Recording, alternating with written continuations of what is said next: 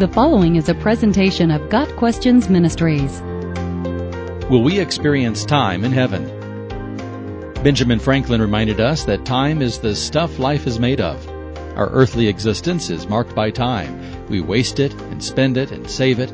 We have time on our hands, or we make up for lost time. We speak of those who have all the time in the world, while others are running out of time. And then, when our time is up, we exit this world. What about in heaven? Will we still experience time as we do now? The short answer is we really don't know. First, let's be clear that when we say heaven, we are referring to the dwelling place of God. Revelation 21 verses 3 and 4 says, Look, God's dwelling place is now among the people, and he will dwell with them. They will be his people, and God himself will be with them and be their God. He will wipe away every tear from their eyes. There will be no more death, or mourning, or crying, or pain, for the old order of things has passed away.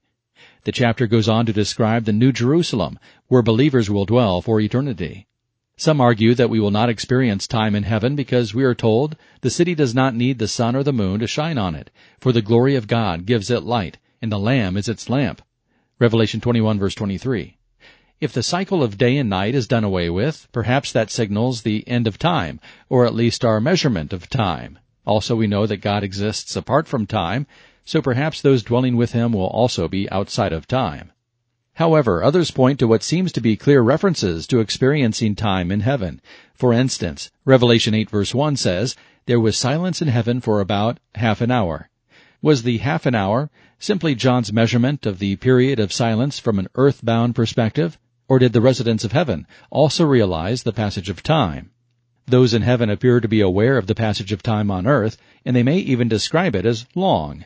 Revelation 6 verses 9 and 10 says, I saw under the altar the souls of those who had been slain because of the word of God and the testimony they had maintained. They called out in a loud voice, How long, sovereign Lord, holy and true, until you judge the inhabitants of the earth and avenge our blood? Without a doubt, how long is a time-related phrase. These examples occur prior to the eternal state, but they may support the idea that time factors into our existence in the dwelling place of God. Revelation 22 verses 1 through 5 speaks of the New Jerusalem.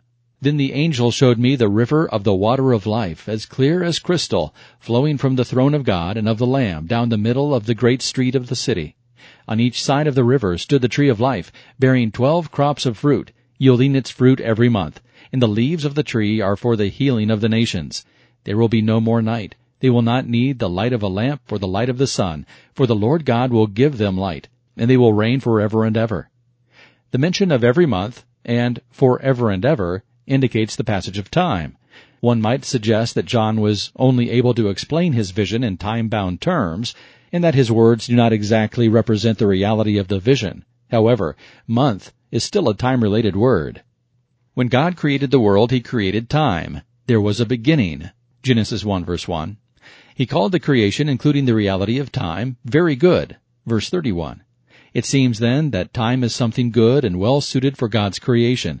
As part of God's creation, we are subject to time. Will that change in eternity? We cannot be sure. Heaven is beyond our understanding, but we can rest in the fact that our God is good, and what He has prepared for us is good. He who was seated on the throne said, I am making everything new.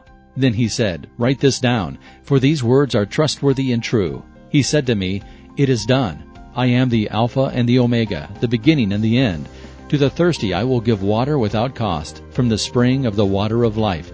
Those who are victorious will inherit all this, and I will be their God, and they will be my children. Revelation 21 verses 5 through 7. Got Questions Ministry seeks to glorify the Lord Jesus Christ by providing biblical answers to today's questions. Online at GotQuestions.org.